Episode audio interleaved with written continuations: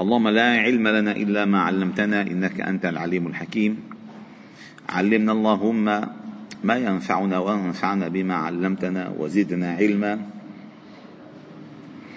واجعلنا ممن يستمعون القول فيتبعون أحسنه. وأدخلنا برحمتك في عبادك الصالحين. ربنا اشرح لنا صدورنا ويسر لنا أمورنا. واحلل عقد ألسنتنا ليفقه الناس قولنا. وبعد أيها الأحباب الكرام لا نزال معكم في قراءة ودراسة التاريخ الإسلامي في بداية الدولة الأموية في عهد عبد الملك ابن مروان. وكنا نتحدث إليكم في درسنا السابق عن الخوارج الذين ظهروا في هذا العصر في عصر عبد الملك بن مروان وقويت شوكتهم وأقاموا حروبا ضخمة. حتى سيأتي معنا نحن الآن أن أحد قادتهم حاول اغتيال عبد الملك بن مروان. ولكن في كل الأزمان في كل الأزمان هناك شذاذ في كل الأزمان. ووجود هؤلاء لا يعني أن تقف المسيرة. لأن أحيانا الإنسان عندما بيكون مثلا ماسك قضية كبيرة فبصير يتعلل. يتعلل بالمشاكل إنه ما في نكمل لا يا أخي. القضية قضية كبيرة والمسيرة مسيرة طويلة. القضية قضية كبيرة والمسيرة مسيرة طويلة. والمكان الذي ستصل إليه حتم آمن. كما قال الشاعر ستسير فلك الحق تحمل جنده وستنتهي للشاطئ الميمون. بالله مجراها ومرساها وهل تخشى الردى؟ والله خير ضمين. كيف؟ فالقضية ما أنت بدأتها. الذي يظن أنه هو بدأ الدعوة بيكون منه فهمان الدعوة نهائيا. الدعوة أنت يعني تحاول أن تلحق بركابها. فإذا قبلت فأنت محفوظ. وإذا رفضت فعليك أن تحاول أن يعني تدرس وضعك. أما هي الحالة الإسلامية على مر التاريخ منصورة. ولكن تقوى الابتلاءات أحيانا تقوى الابتلاءات حتى تمحص الصفوف. ف عندما انتهوا من قضاء من قضائهم على عبد الله بن الزبير سلط عليهم الخوارج. التدريج كله سنن إلهية. فالمهم وقلت لكم أنا المهلب ابن أبي صفرة كيف كانت أساليبه في مقاتلتهم إفراغهم من الداخل وإشغالهم بنفسهم وتشكيكهم ببعضهم. هذا الذي فعله المهلب ابن أبي الصفرة حتى استطاع أن يضعفهم. وكان كما ذكرت لكم جند رجلا نصرانيا ودخل في صفوفهم وعندما رأى قطري بن الفجاءة سجد له. فلما سجد له هم أتباعه بقتله فقتلوه. فقتلوه. فلما عابهم في قتله قالوا أن تريد أن تؤله نفسك؟ فبدأ الخلاف بينهم. وقطري بن الفجاء هذا كان رجلا خطيبا مفوها شاعرا. و آه، يعني بقي عشرين سنة يقاتل. قاتل مع ابن الزبير. وقاتل ضد عبد الملك والحجاج على مر التاريخ. وكانت عنده آه، أبيات شعر مشهورة مشهورة يقول في أولها يخاطب امرأته رايح على ما يظنه جهادا فبتقول له مرته عود عود وين رايح؟ عود. هلا بتشوفوا أثر الإمرأة هون وين نروح؟ صاحبنا أثر الإمرأة. فقال قال أقول لها أي لزوجته. أقول لها وقد طارت شعاعا من الأبطال ويحك لن تراعي. فإنك لو سألت بقاء يوم على الأجل الذي لك لم تطاعي. فصبرا في مجال الموت صبرا فما نيل الخلود بمستطاع. ولا ثوب الحياة بثوب عز فيطوى عن أخي الخنع اليراعي. سبيل الموت غاية كل حي وداعية لأهل الأرض داعي. ومن لم يعتبط ولم ومن لم يعتبط يهرم ويسأم وتسلمه المنون إلى انقطاع. وما للمرء خير في حياة إذا ما عد من سقط المتاع. سبحان الله. وأرسل الحجاج لحربه سفيان بن الأبرد الكلبي فانتصر عليه وقتله. وانتهت فتنته. ثم هناك خوارج كنا عم نحكي على الأزارقة. هلا الخوارج الصفرية وهم أتباع زياد بن الأصفر. وإما آه، نسبوا إليه وإما قيل لأن العبادة التي كانوا يفعلونها أنهكتهم فأصبحت وجوههم مصفرة من التعب. وأحيانا يكون الاصفرار من سوء القصد ها؟ الإنسان أحيانا إذا طلع بوجهه أصفر إذا منه مريض إذا منه مريض بيكون داخله حقد للأسف. فعلا هذه ملاحظة فعلا. بيعرفوها هنيك اللي بعشر دوليك بشوفهم على طول صفر الحمد لله. فقال وكان هذا الرجل هو مؤسس الخوارج الصالحية وسمت هذا الرجل كان صمتا وهدوءا وعدم تعجل وظل يدعو الناس بهدوء عشرين سنة. عشرين سنة. وكان من أهم أتباعه وأنصاره هذا الرجل الذي دوخ الأمويين وهو شبيب أو شبيب ابن يزيد الشيباني. هذا الذي حاول قتل عبد الملك بن مروان. وبعدما حاول شبيب اغتيال عبد الملك بن مروان في موسم الحج وفشل في هذه المسألة جهز لهم جيوشا هائلة في قتالهم. سبحان الله. سبحان الله. وكانت زوجته هلا بذكرها هون عنده زوجة كانت مهمة اسمها غزالة. اسمها غزالة. وكانت هي آه، أشد منه تطرفا.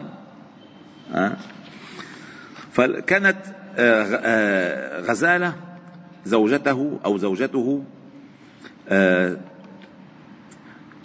تحثه دائما على القتال ونذرت أن تصلي في مسجد الكوفة أمام الناس جميعا.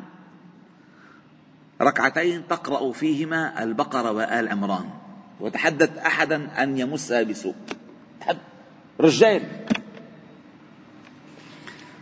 وكانت شجاعة.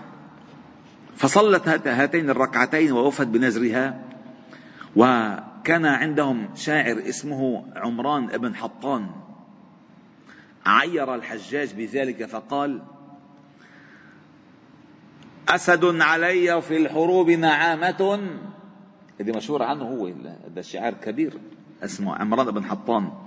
أسد علي وفي الحروب نعامة فتخاء تنقر من صفير الصافر هلا كررت على غزالة في الوغى؟ بل كان قلبك في جناحي طائري قرعت غزالة قلبه بفوارس تركت مناظره كأمس الغابر. الله.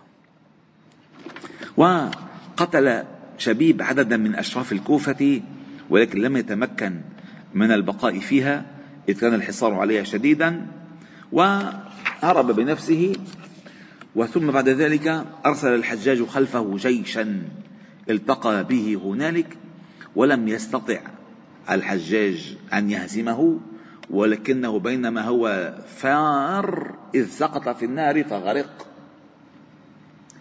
وقبل أن يغرق كان يقول لما حس حوله حيغرق قال ليقضي الله أمرا كان مفعولا. فانغمس في الماء ثم ارتفع فقال ذلك تقدير العزيز العليم. ثم غرق. وبهذا تخلص منه الحجاج بعد أن كبد الدولة الأموية كثيرا من الأموال والأرواح. سبحان الله يا الله. ثم قال في شغلة حلوة كثير هم ومن اللطائف التي تذكر أنه حضر عتبان الحروري عند عبد الملك بن مروان. لأن كانوا متأثرين فيه كثير بشجاعته. فأوقفه عبد الملك وقال له أأنت القائل؟ فإيكم, من فإيكم منكم كان مروان وابنه وعمر ومنكم هاشم وحبيب فمنا حسين والبطين وقعنب ومنا أمير المؤمنين شبيب. أنت بتسمي شبيب اللي كان عم يقتلني كان يقتلني بتسمي أمير المؤمنين؟ فقال لا يا أمير المؤمنين إنما قلت ومنا أمير المؤمنين شبيب أي كنت أناديك أي منا يا أمير المؤمنين يا عبد الملك منا شبيب. يحرف قال فإنما قلت ومنا أمير المؤمنين شبيب على النداء. فأعجب به فأطلقه. لأن لو كان ومنا أمير المؤمنين كان هو انقلاب. ومن شعراء الخوارج هذا عمران بن حطان كان حتتفاجئوا فيه أنتم هلا. باش مسمى ما يختار الإنسان بالبداية. العبره بالنهاية. العبره بإيش؟ شكرا حبيبنا بالنهاية. بداية ما تفكر. بالنهاية. هو عمران بن حطان بن ظبيان السدوسي البصري. من أعيان العلماء. وحدث عن عائشة وأبي موسى الأشعري وابن عباس وقال أبو داود في سننه ليس في أهل الأهواء أصح حديثا منه. وذكر عمران بن حطان وقد تميزت حياته في أول وقته أنه كان فقيها محدثا على منهج أهل السنة والجماعة.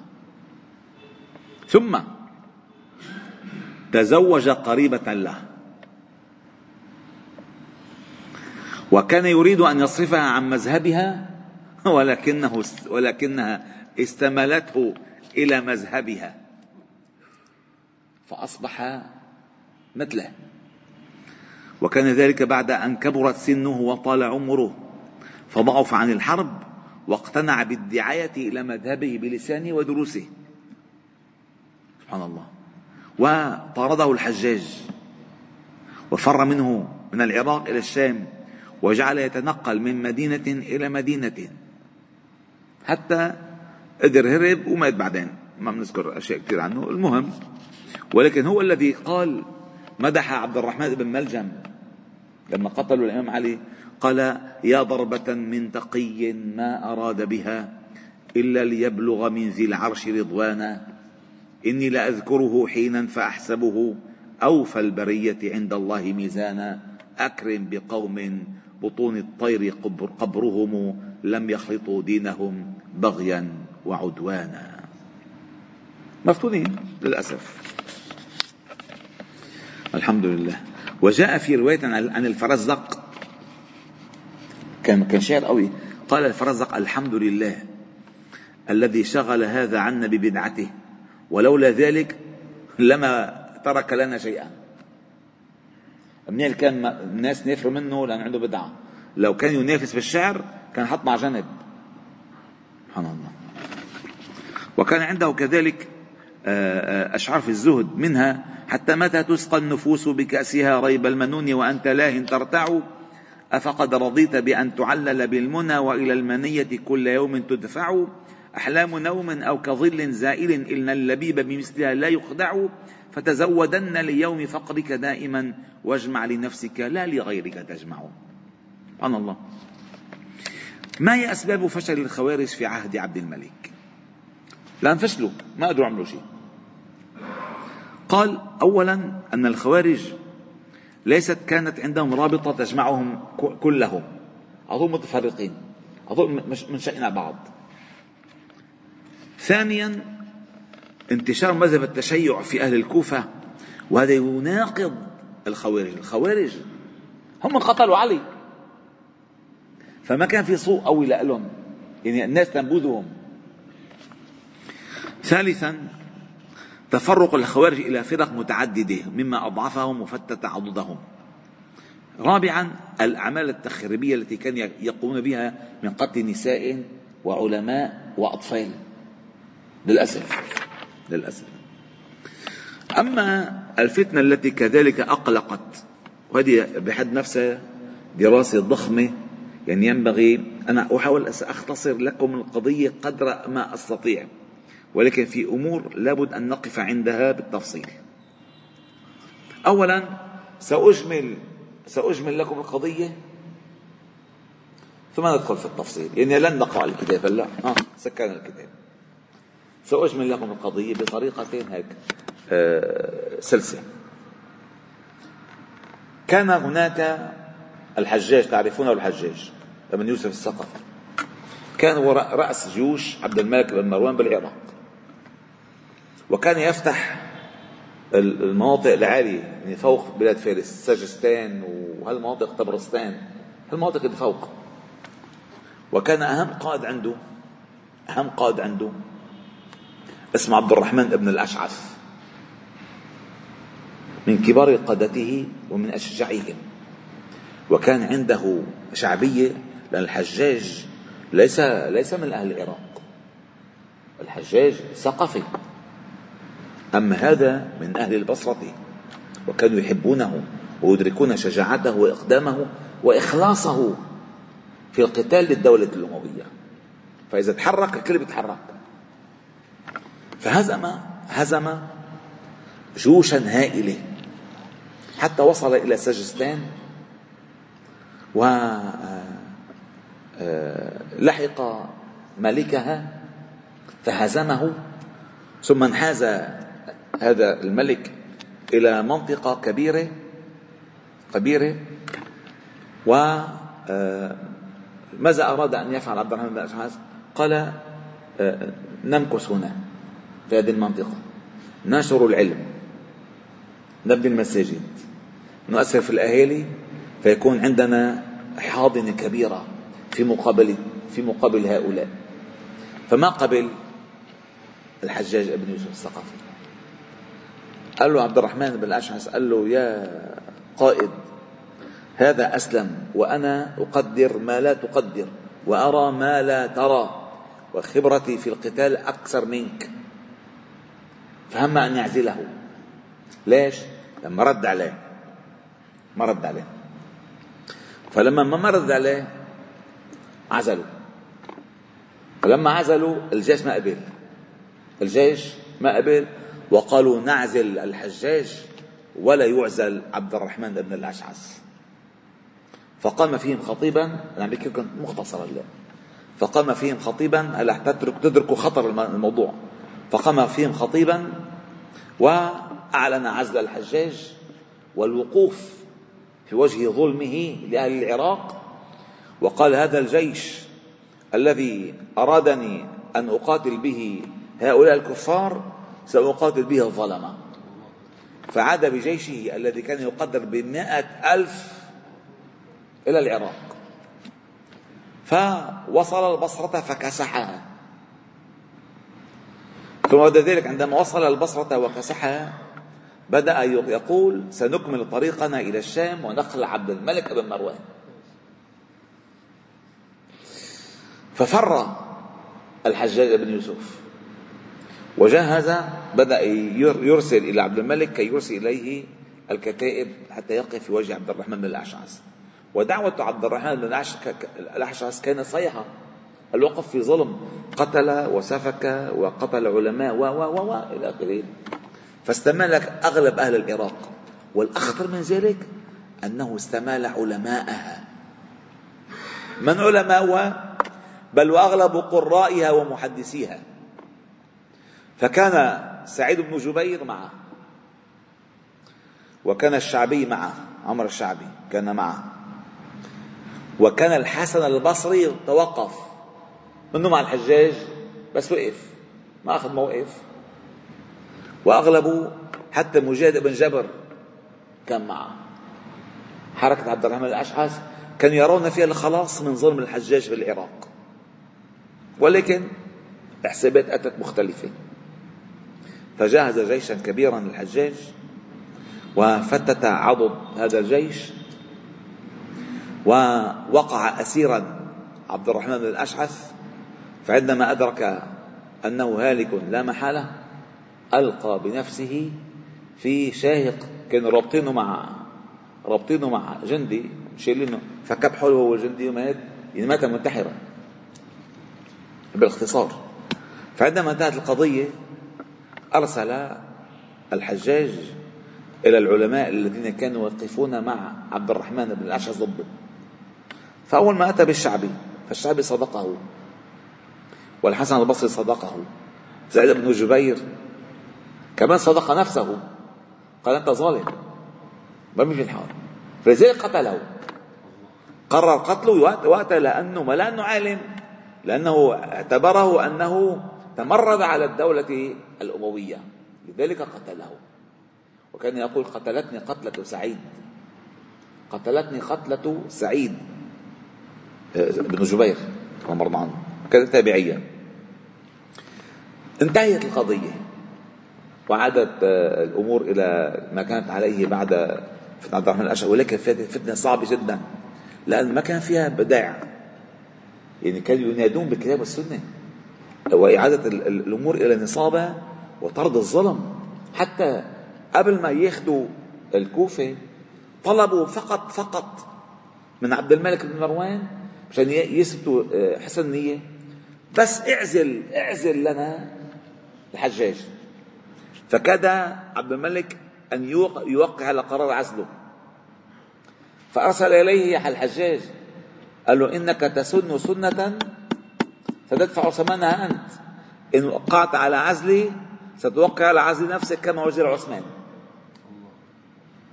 وقع فارتد. فما قبل ما قبل فلما ما قبل قال لك بدنا نخلع أولاد عبد الملك بن مروان. وصوت الفتنة.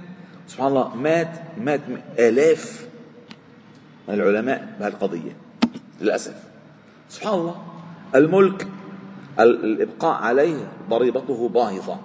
يعمي القلب والله يعمي. السلطة تعمي. هذا الذي حصل. هذا باختصار. أما هناك تفاصيل لا لابد أن نقف عندها وهي مفيدة مفيدة في فهم أحداث الأرض يعني أحداث اللي بتصير بين هون وهون وهون. تعرفوا الدافع والثمرة وشو كان لازم يكون وشو كان رأي الحسن البصري في ذلك وشو كان رأي العلماء في ذلك وما الذي كان آه، ينبغي أن يفعل ولكن للأسف ما ينبغي أن يفعل بنعرف بعد ما تقع الفتنة فلذلك نحن مشان ندرس الموضوع مشان لا تتكرر القضية آه، في غير ذي زمن. والحمد لله رب العالمين. سبحانه وبحمدك. نشهد أن لا إله إلا أنت. نستغفرك ونتوب إليك. وصلي وسلم وبارك على محمد وعلى آله وأصحابه أجمعين. والحمد لله رب العالمين.